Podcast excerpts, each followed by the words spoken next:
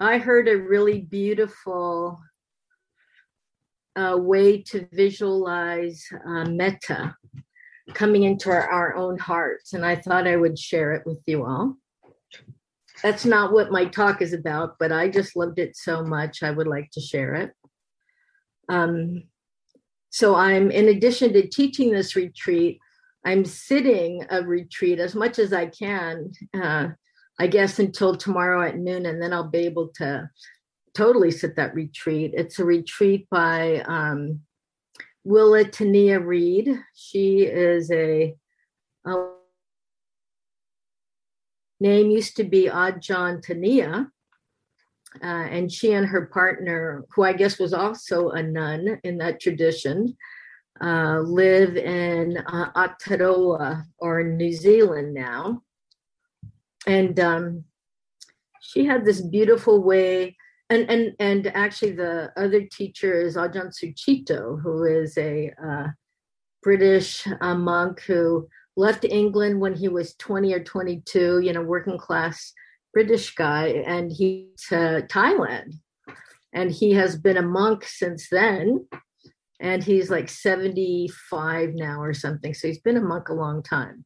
And um, Willa and Ajahn Sucitto are teaching this retreat. It's called uh, The Breath of Love. And it's actually also a metta retreat, a loving kindness retreat. And um, Willa had this beautiful analogy of, um, you know, when the breath comes in, we can um, think of it uh, i think she was talking about having some animals in her house. I think she has a few puppies. And she was talking about um, you know how she uh, calms puppies down when they get a little bit uh, frantic. And i myself um, during the pandemic uh, adopted a rescue puppy. Uh, well she's between two and three years old so she's not totally a puppy, but she was uh, rescued from Mexico, and uh, we got her at a rescue dog shelter. And um, she definitely has PTSD. I can see that in her. She jumps at, uh, you know, things when she's surprised by them. Uh, and oftentimes, my partner and I will just stroke her to calm her down. And Willa had this beautiful analogy of that. She said, um, you know, going back to, uh, I always talk a lot about the two knowledge systems about our conceptual mind, our um, thinking mind, and then chitta, which is our intuitive mind or our heart mind. It's a place that uh, where wisdom arises from when we've collected all of our data from our mindfulness meditation, just collecting, watching how things are happening. And then wisdom arises from chitta. But um, uh, yesterday, Willa was doing this guided meditation. It was so beautiful. She said, Imagine that your breath is uh, stroking your heart.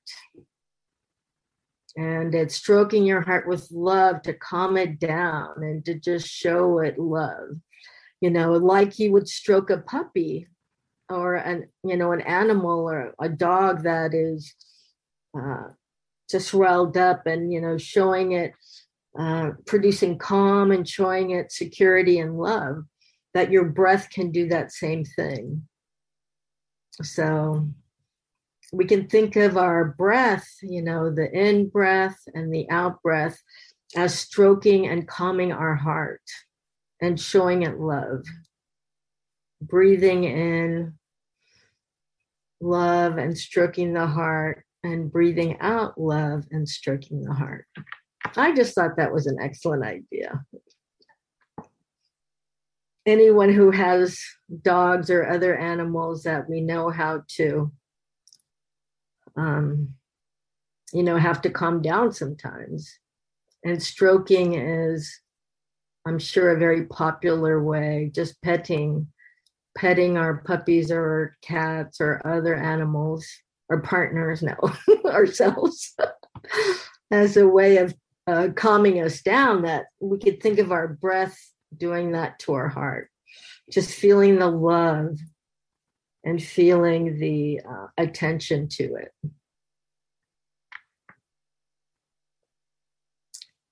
So uh, it looks like we probably have as many people for this Dharma talk that are going to be um, attending. Other people might listen to the recording. So today I am going to talk about um, the Eightfold Path, but how uh, particularly the Buddha taught and other uh, um, enlightened people talked about how lay people practice the Eightfold Path or practice the Dhamma, or what is uh, the foundations for actually um, accomplishing uh, wisdom and accomplishing nibbana. And I'm going to rely for this talk on um, actually an article that one of our spiritual grandfathers, all of our spiritual grandfathers wrote, actually Sayadaw U Pandita. And we may or may not know that he is our spiritual grandfather, but he absolutely is. He um, was uh, he it was a monk in uh, Myanmar, Burma, and he took uh, the place of Mahasi Sayadaw.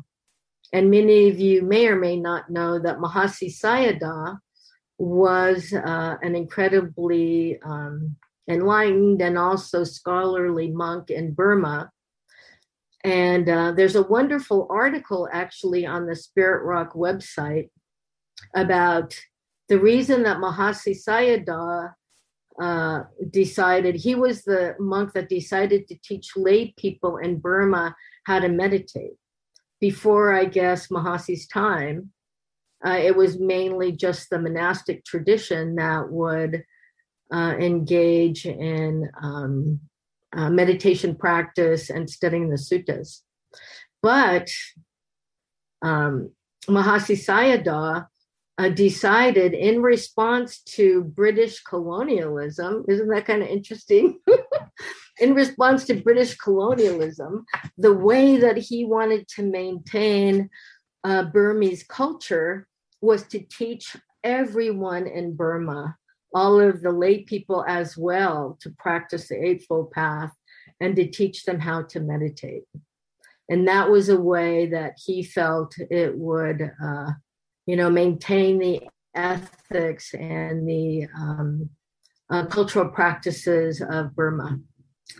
As we, many of us probably know right now, Burma is going through a very hard time. And actually, our beloved Dharma teacher, sister Kamala Masters, um, a few nights ago did a um, did a metta event for Myanmar, and I heard that uh, Sayadaw U Tejaniya showed up at that event. And I heard it was very wonderful that uh, they all were sending metta, loving kindness to Myanmar and probably even to the crazy leaders, to everyone in order to, um, you know, clear the space of greed, hatred, and delusion and bring some uh, peace to all of our Myanmar relatives who are time right now. But anyway, so that was Mahasi Sayadaw. And many people think that he is one of the reasons why mindfulness is so ubiquitous in the West right now. He taught, he really felt like everyone should be meditating. And then Sayadaw U Pandita was one of his uh, largest um, uh, teachers after Mahasi Sayadaw. And um, Sayadaw U Pandita is thought to be one of the main teachers and the reason uh, uh, within the, um, you know, Theravada tradition, particularly founded and continued to teach at the Insight Meditation Society in Burma. In fact, Sayadaw U Pandita uh, taught long retreats at IMS in Barre and um, so he gave a talk on these three pillars uh, p- pillars of Dhamma practice. Uh, another way to think about it is grounds for merit making for um, for lay people. Uh, um, you know, some people might think that the practice that we're doing in retreat here is actually a monastic practice. And I'm sure that, you know, that would be not necessarily a wrong interpretation of it, but I think many of us who, um, you know, have tasted the Dhamma, and I know there's a lot of long-standing yogis on this retreat, you know, it doesn't matter if we're lay people or not. Uh, deep uh, meditation practice and retreat practice is so liberating you know it provides us an opportunity to see the truth and uh, but anyway so going back to what um Sayadaw U Pandita talked about in his um in this uh, groundbreaking talk uh, and that there are three p- pillars of the Dhamma for lay people. And we know the three pillars of Dhamma for the monastic community are Sila, Samadhi, and Panya, which are ethical conduct. Uh, and for the monastic community, they live by many more precepts than we do. Uh, you know, many, many precepts about, um, you know, not eating after a certain time of the day and, you know, not owning anything, you know, just living by the four requisites. I love the four requisites of monastics it's uh, food, clothing, shelter, and medicine, which says something about our medical system, right? it is a requisite in some places in the world. Uh, but there are three other pillars of Dhamma for lay people, and uh, they uh, create the merit, and essentially they create the karma for us to continue on the practice and realize nibbana in this very life. And that was uh, one thing that Mahasi Sayadaw and Sayadaw U Pandita really brought to the West as well, to all of our brilliant teachers um, uh, from uh, IMS, you know, Joseph and Sharon and all of those were absolutely, Carol, were absolutely uh, students of uh, Sayadaw U Pandita. And um, uh, Sayadaw U Pandita, when he started teaching here in the West, uh, and I think this is in line with uh, what Mahasi Sayadaw taught. Uh, you know, right now we see a lot of mindfulness in business and in mental health. And, you know, the purposes of those practices are to, you know, maybe decrease anxiety, you know, and maybe in some places to allow us to work better or more quickly, which is, a, you know, an interesting and maybe not necessarily the best motivation for doing the practice. But uh, Sayadaw U Pandita really felt that we should all realize that Nibbana and awakening is available in this very life.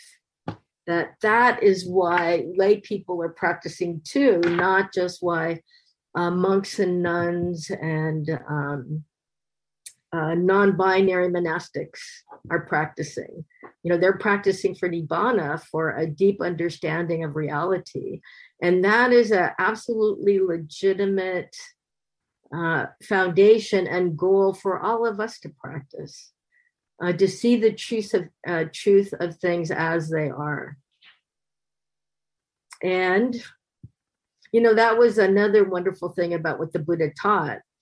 Uh, many other spiritual traditions, you're thought to believe in this or, um, you know, just have a belief in what the major spiritual uh, conditions are. But the Buddha said, no, I don't want you to believe me.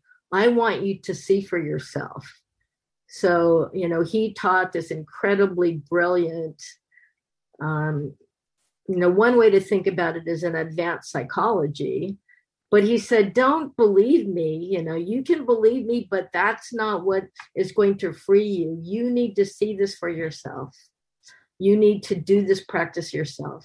And that's exactly what Mahasi Sayadaw, Sayadaw U Pandita, and all of the, you know, all of the founders of Spirit Rock and IMS are saying too.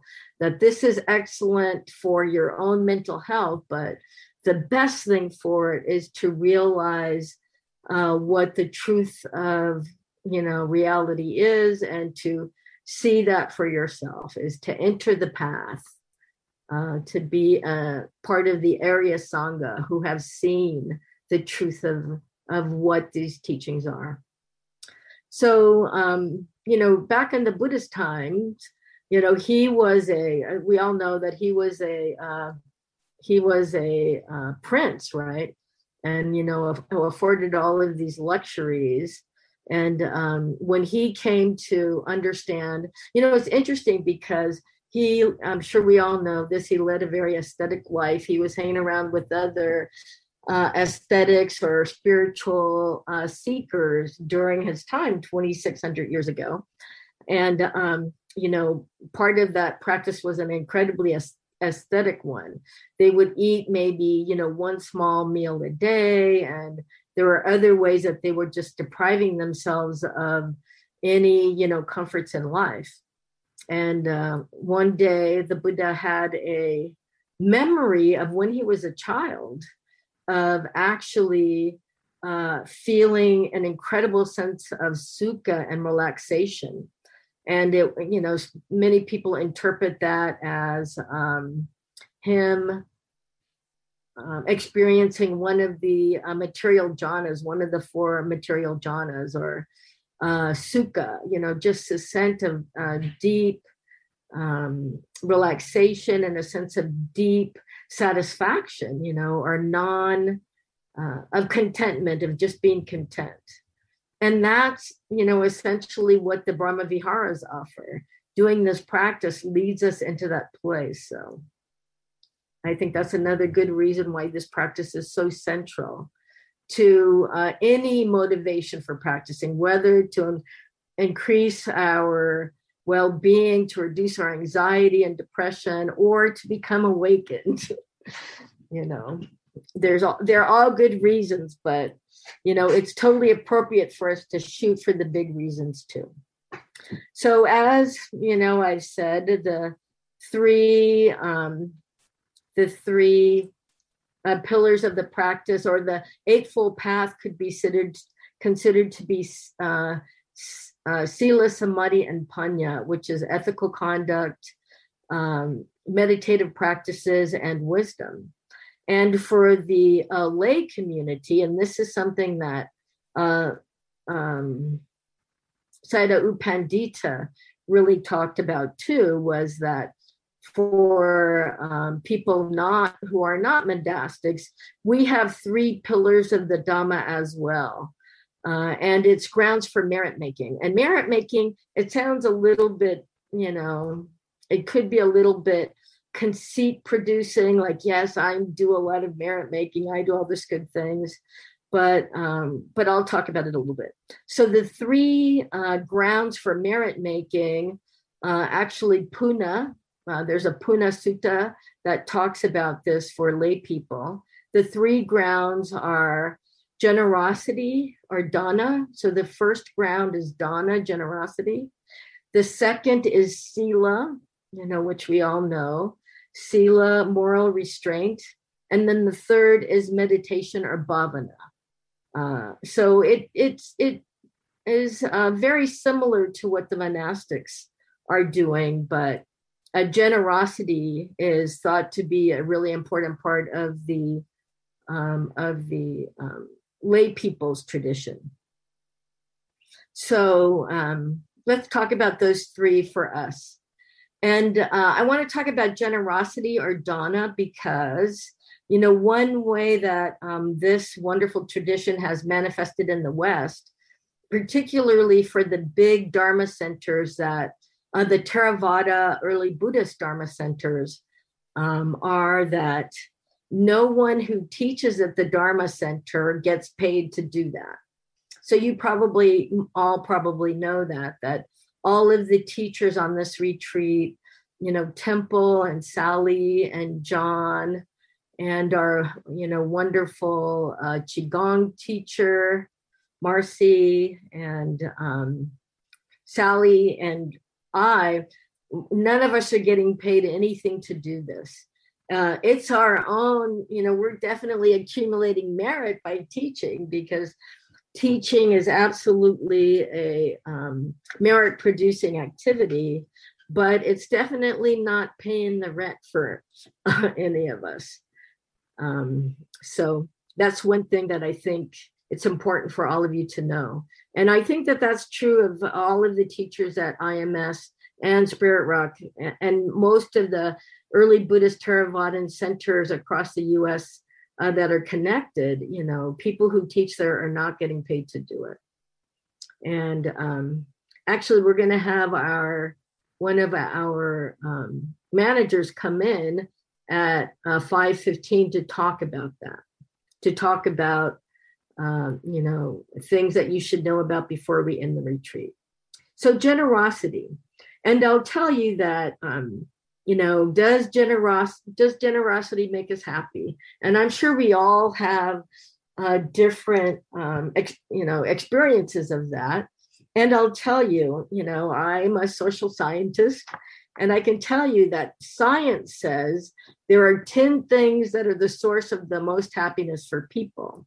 And they are things like savoring everyday moments, avoiding comparisons, putting money low on the list, having meaningful goals, taking initiative, uh, you know, make friends, treasure family, look on the bright side. That's a big one.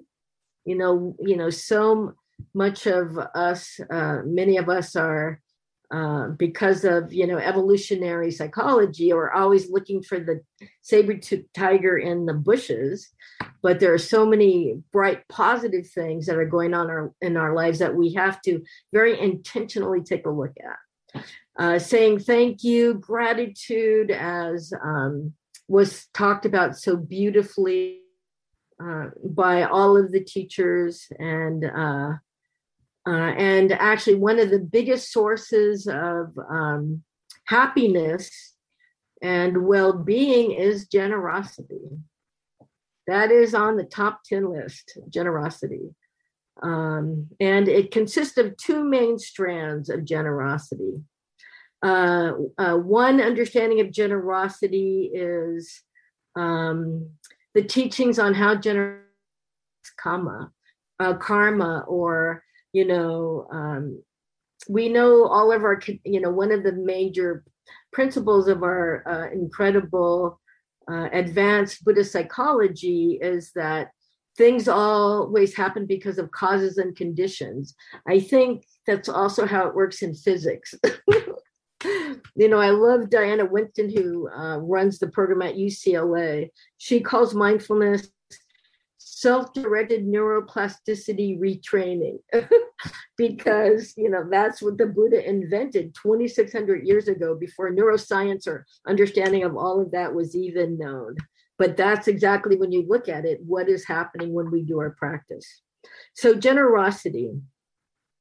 So there are three uh, routes to authentic generosity and one is um, there's two main strands understanding how generosity impacts karma or is a cause and condition for really wholesome things to happen to us, you know, very positive things.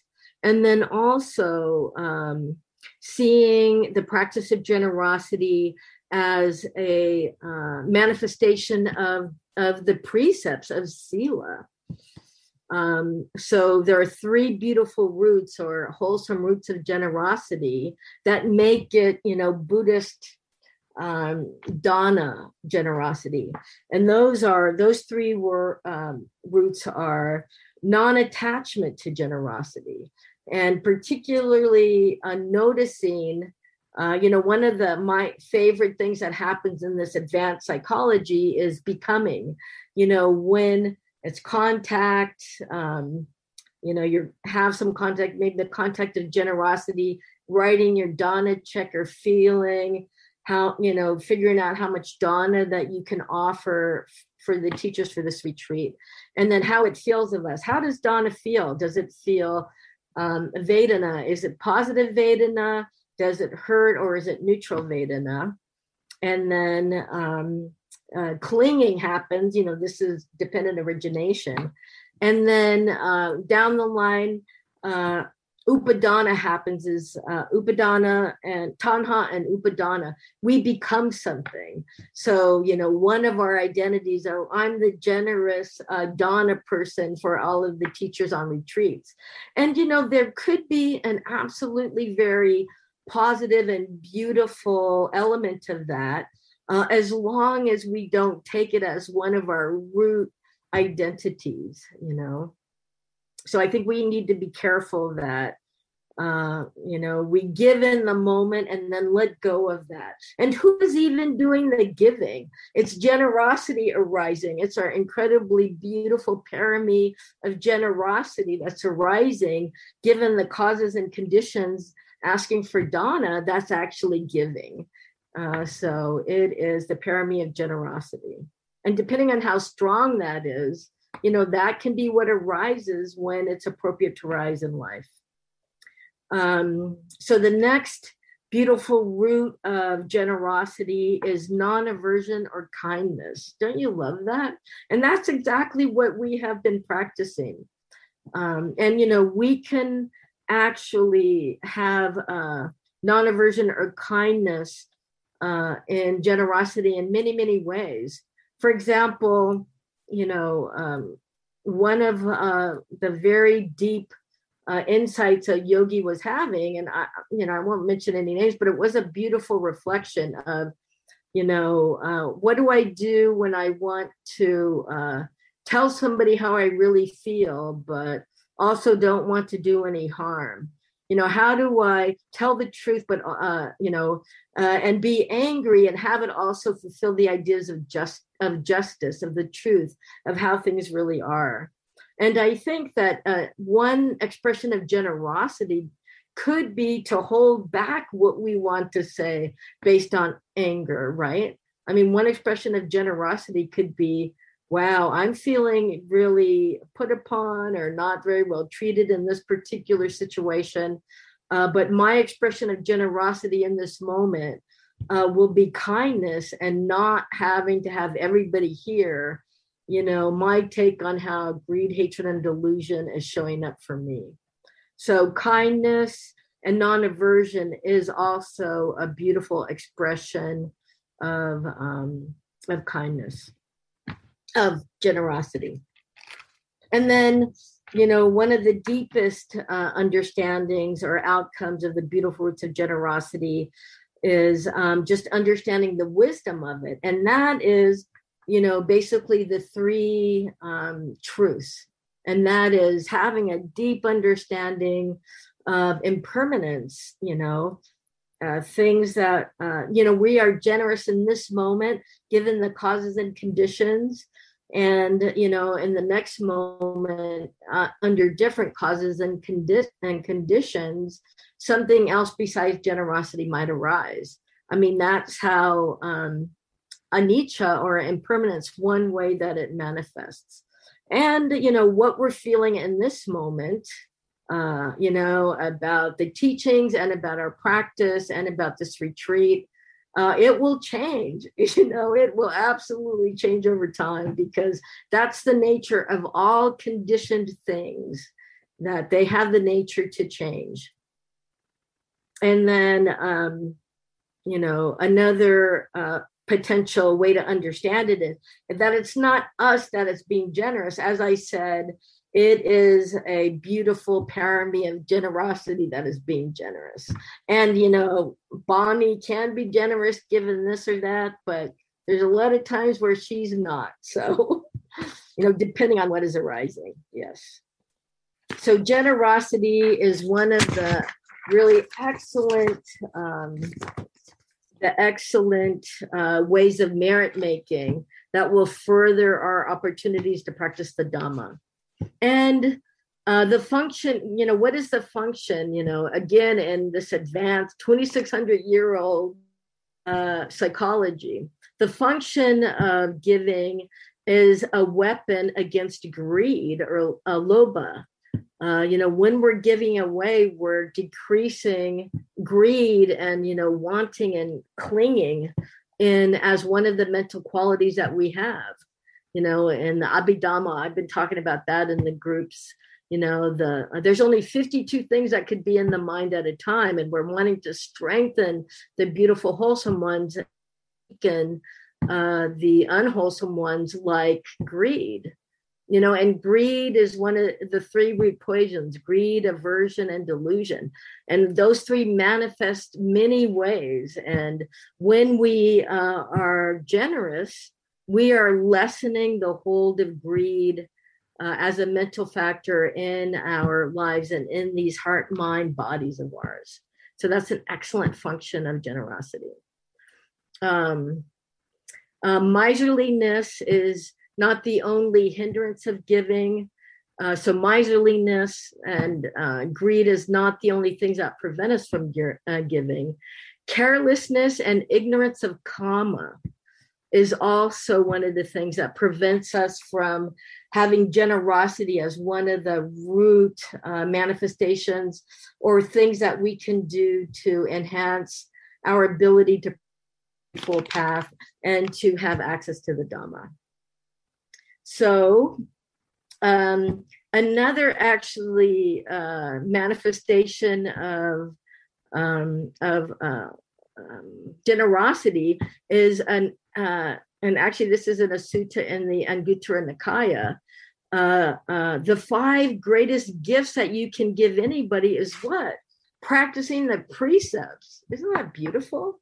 I mean, that is one of the ways that we can absolutely be generous uh, to all of the people in our lives is to not steal, you know, not take what is not given, uh, and to practice right speech. And I love right speech for lay people. It's not only not telling a lie, but it's also saying things when the time is appropriate to say them, which I think is an excellent thing for us to consider you know uh, i want to say this it's a truth it's my truth in this moment is this the right time to say it will it have a positive wisdom producing effect here um, and when we practice you know the other precepts which are um, you know uh, not uh, taking intoxicants to be heedless not engaging in sexual misconduct and um, uh, you know these basic five ways of life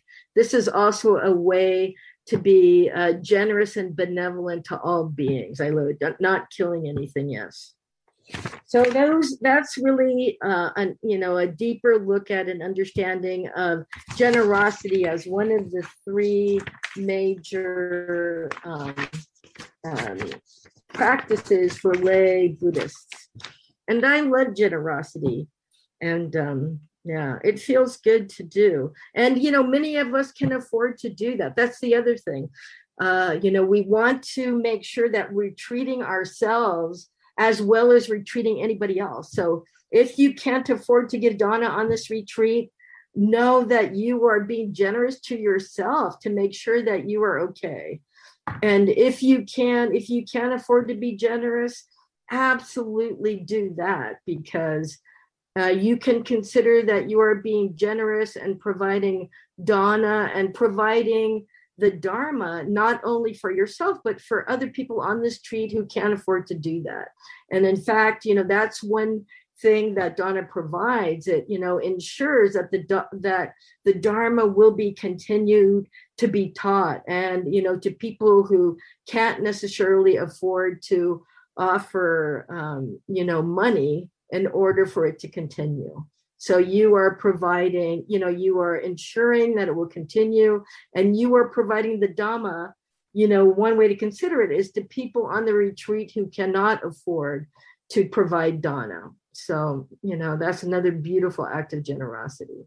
And again, you know, you have to, if you can't afford to um, uh, give Dana now, I mean, money, uh, please know that you are being generous to yourself. And, you know, um, as the Buddha said, you know, you can look in all directions for someone who is more deserving of your love and your care than you, and you will never find anyone.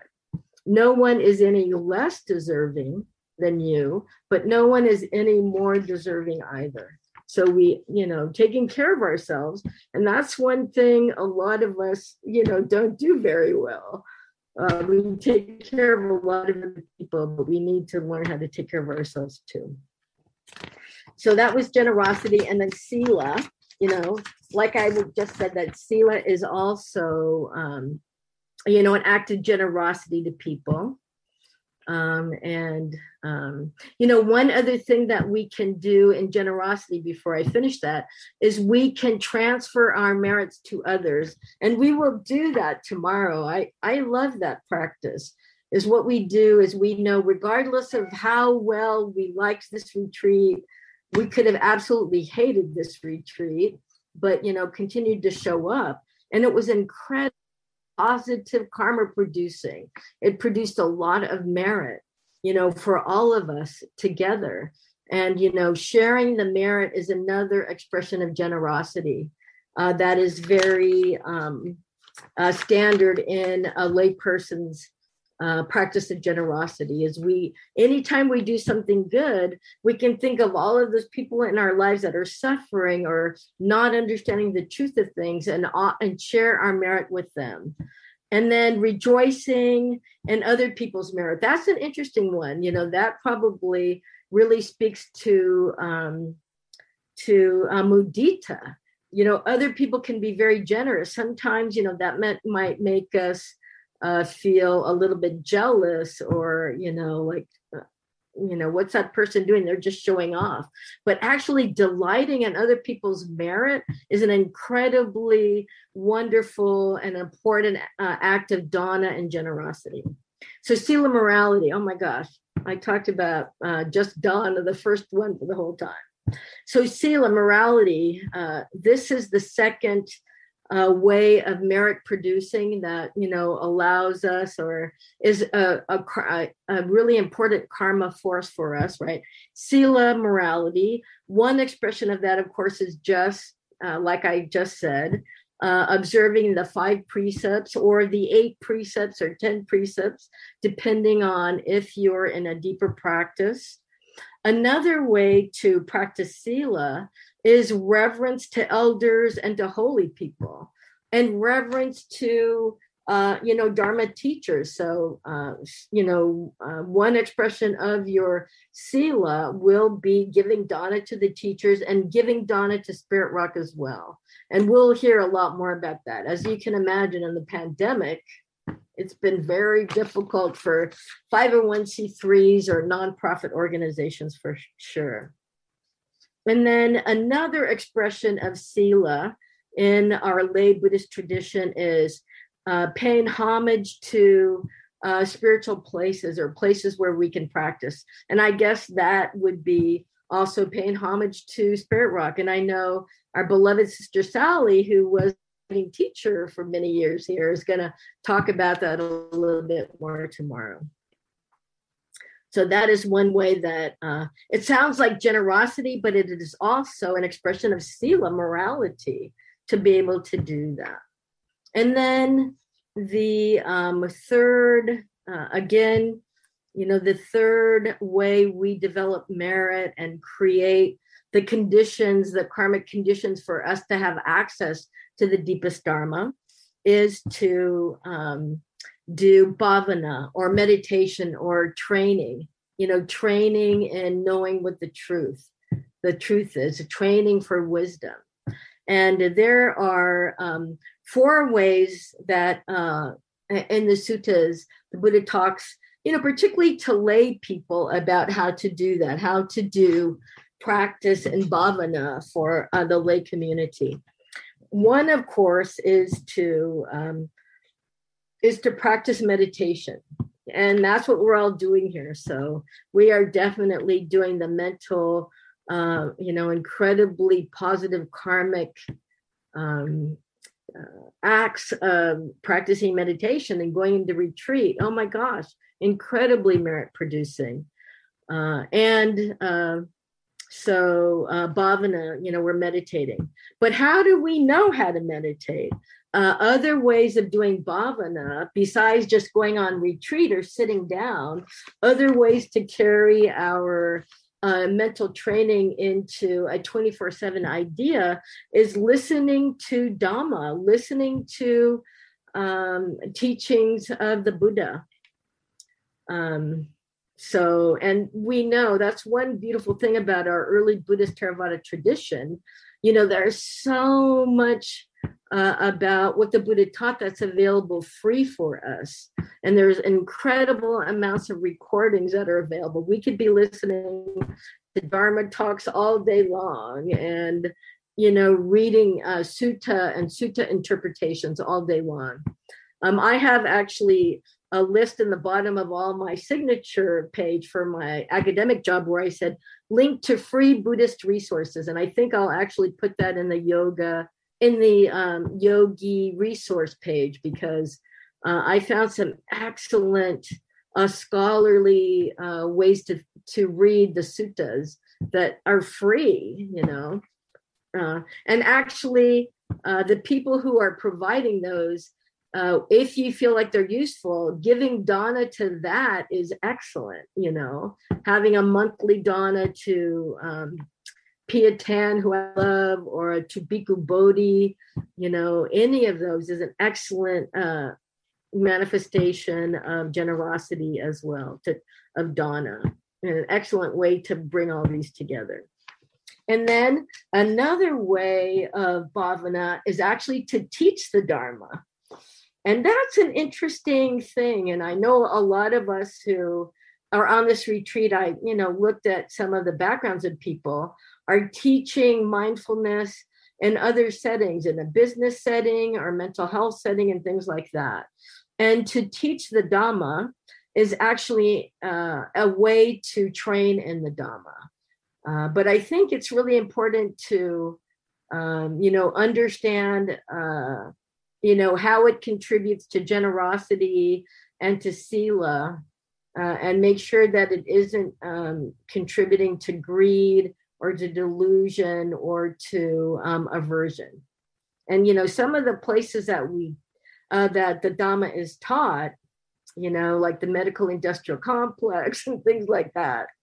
One of my beloved Dharma sisters is having some Dharma release around that on this retreat.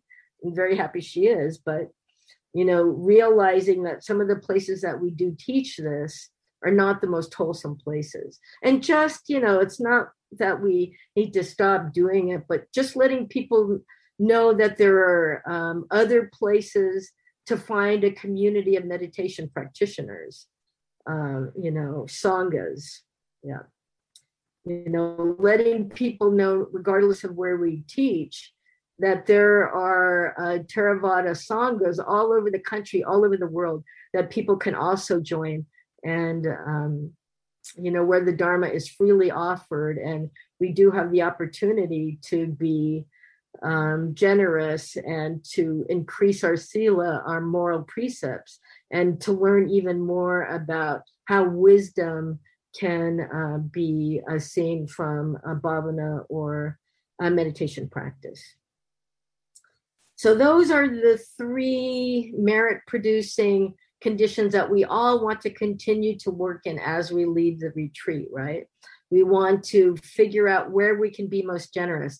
And, you know, there is definitely, um, there is definitely a, in generosity, you want to be generous to people who are, you know, uh, some of the, the highest teachers you know, giving to enlightened people and people who are close to enlightenment supposedly has the best karmic impact. And then making sure that we provide dana within our early Buddhist spiritual tradition would be really important as well. Absolutely, yes. And um, so dana, uh, sila, you know, figuring out how sila, bhavana, and adana actually all go together. And a lot of the practices that we do are all those three things at the same time. You know, it's interesting how those all fit together. And then, uh, you know, I was saying the three root poisons are greed, hatred, and delusion. Being able to see those clearly as we have been conditioned into that. I mean, that's what we're seeing when we're having thoughts about how we're no good or we don't deserve this or that or how, you know, um, we're uh, uh, a BIPOC person, so there's something wrong with us, or we're an LGBTQI gender nonconforming person and you know there's something wrong with us because of that you know when we see just how that's an expression of delusion and of aversion rather than you know love and acceptance and um you know creating the conditions for us to have the opportunity to go deeply and to have uh you know be able to see how greed hatred and delusion you know, I see it in myself all the time. Actually, at the University of Washington, when I'm, I'm in the school of social work, and social workers are very social justice oriented people. When a professor says something that the students don't like, you know, they often will ask me to go into the room to talk to the students because I start off by saying, I see homophobia, ageism, racism, um, you know, all of those uh, conditions in myself pretty regularly and uh, to be able to say that uh, it you know gives permission to some of the people who don't realize they're being that way to oh say oh my gosh you know i've got to decondition that. And you know that's one of the best things that our mindfulness practice provides us that minute before we are actually acting on that uh, you know unwholesome mental quality. So it reduces the karmic footprint of that in what we're doing you know just having a second before uh, we you know are being you know and that includes us not being kind to ourselves so you know let's all take that up as an important uh, ethical um, ethical um, goal from our retreat. Having our metta, you know, be towards uh, taking better care and loving ourselves. So I could talk for the next hour, but it's time for our wonderful um, um, retreat manager to come in and talk to us about stuff. And I think who is the wonderful uh, Oh, there you are. Carlita. Yes, Carlita is going to talk to us about some things. Yeah, tell us about some things. Thank you, Carlita. My pleasure, Bonnie. Thank you so much. I appreciate that. And bows to each of our teachers, all of our practitioners. Thank you. Thank you so much for your tender hearted practice. Uh, as Bonnie mentioned, I'm just going to walk you through some of the logistics connected with Dana. So, to that end, allow me a moment. I'm just going to share my screen with you.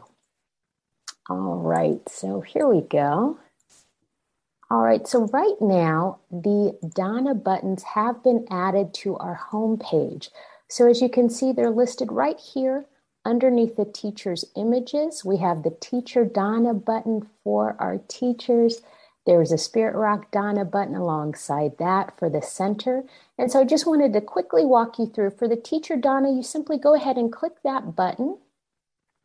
And once it comes up, you'll the key thing is you just want to make sure to highlight the correct retreat.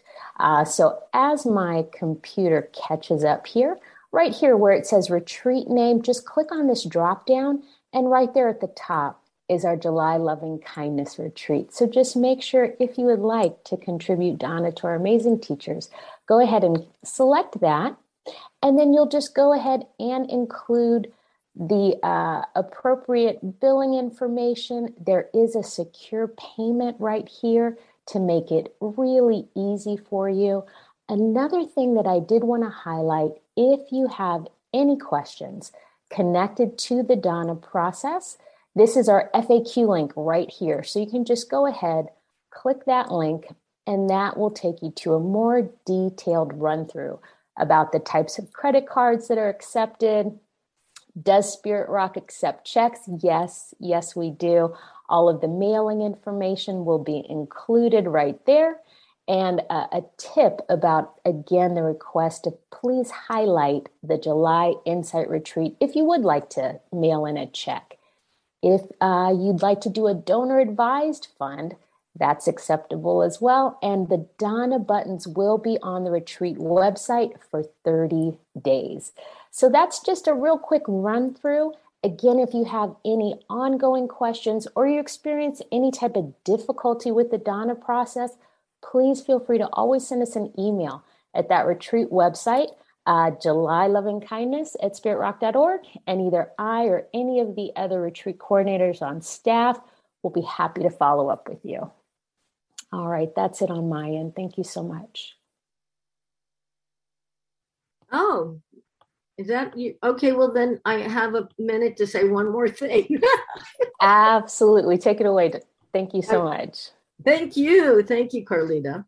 Uh, so I want to say that um, this act, you know, these three conditions of merit, uh, merit production, that we can do them uh, with uh, the highest knowledge or wisdom. And we do that by understanding, um, you know, the opposite of the three root poisons are the three ultimate truths. And that is the, uh, the, uh, the truth of dukkha that, um, you know, uh, all conditioned existence uh, can never bring us any ultimate happiness. You know, it brings us a little bit of temporary happiness, but you know, you know, look at the two richest people in the world. You know, they have everything they want on this planet and they're still looking to be happy. So what are they doing? They're shooting up into outer space looking for more happiness because they couldn't totally find a definitive a piece of happiness on the planet. So I think that's an excellent example of dukkha. All conditioned existence isn't ha- doesn't have ultimate happiness. And then uh, of anicca that everything is impermanent. That you know, right now, if you're feeling generous uh, to yourself by you know knowing how much you can give, or uh, to others by wanting to support some yogis that can't give or uh, wanting to support the teachers that's so beautiful. But knowing that that changes too that um, you know if you're feeling generosity right now if you're feeling generous right now uh, that you want to water the seeds of that because it is going to change. You know, you might be in another retreat next week or even a day after the Dana and have a different feeling about it. So it does change. And then I love the hot, you know, one of the highest things for us to bring wisdom to these three um, uh, things Dana, Sila, and Bhavana is anatta, uh, just knowing that um, you know, when we see ourselves changing so rapidly, uh, you know, the question of who we are as solid uh, beings, uh, you know, it really raises uh, uh, or questions the truth of us as being solid individual beings. I mean, we are in our bodies, but, um, you know, that's one of the um, anatta or not self is, uh, and acting from that is actually an excellent uh, can be an excellent expression for uh, generosity, knowing that, you know, who is it that has all this money anyway? And um, yeah, uh, anatta. I love anatta. Uh, I think that anatta, thinking that having this or that or being this and that is where my ultimate happiness is you know having this partner having this job having this degree having this amount of money living here or there you know they can be you know wholesome places uh, and wholesome uh, goals but you know knowing that there's nobody that's having all of that or the person who's having all of that is changing all the time uh, knowing that there's nobody you know that this is uh, this i am uh, this is mine you know having that as a core understanding is actually uh, the source of a heck of a lot of suffering for us. Yeah. And the opposite of that, as uh, Ajahn, um, all of our wonderful uh, Burmese and uh, Thailand teachers, all of, you know, where this tradition comes from, all of our Asian um, teachers, you know, say that, uh, you know, non self is, you know, having a deep experience of that is feeling our deepest interconnectedness, the most profound intimacy, the intimacy that we're looking for in other people and in other events, you know, nowhere near the understanding of non self and just being one with everyone. You know, Mitakuye Oyasin, we are all related. it's a deep uh, indigenous idea that we can see during some of our deep ceremonies as well. So I think, I mean, I've got a million other pages here, but I don't want to just go on. I want to invite my beloved other teachers who uh, who are also my teachers and my colleagues. Does anybody have anything they would like to add to that? Sally, you're you know you're pretty smart there. no, okay. Temple or John or Christina. Oh my gosh, Christina's a natural. and um, yes, Marcy, anybody? No? Okay, well, then maybe we will end six minutes early. Or let's actually sit. Let's actually sit and have our breath uh, pet our heart. How about that? Imagine that our hearts are our uh, beloved animals and our breath is petting our heart to just show it some love.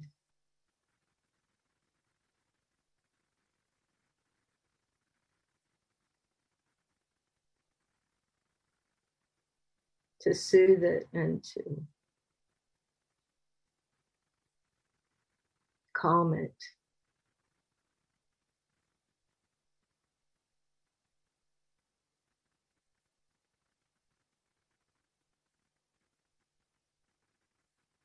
breath is love.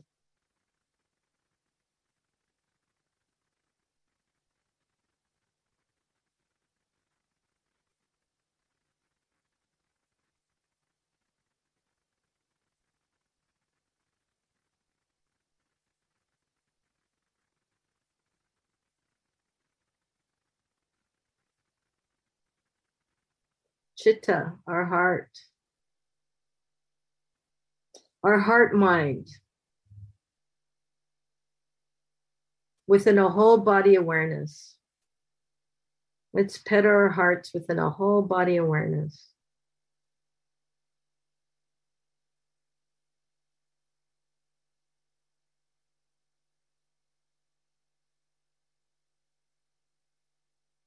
Our breath contains all that love that we give to our, our four legged beings in our house, or the winged ones, or the finned ones.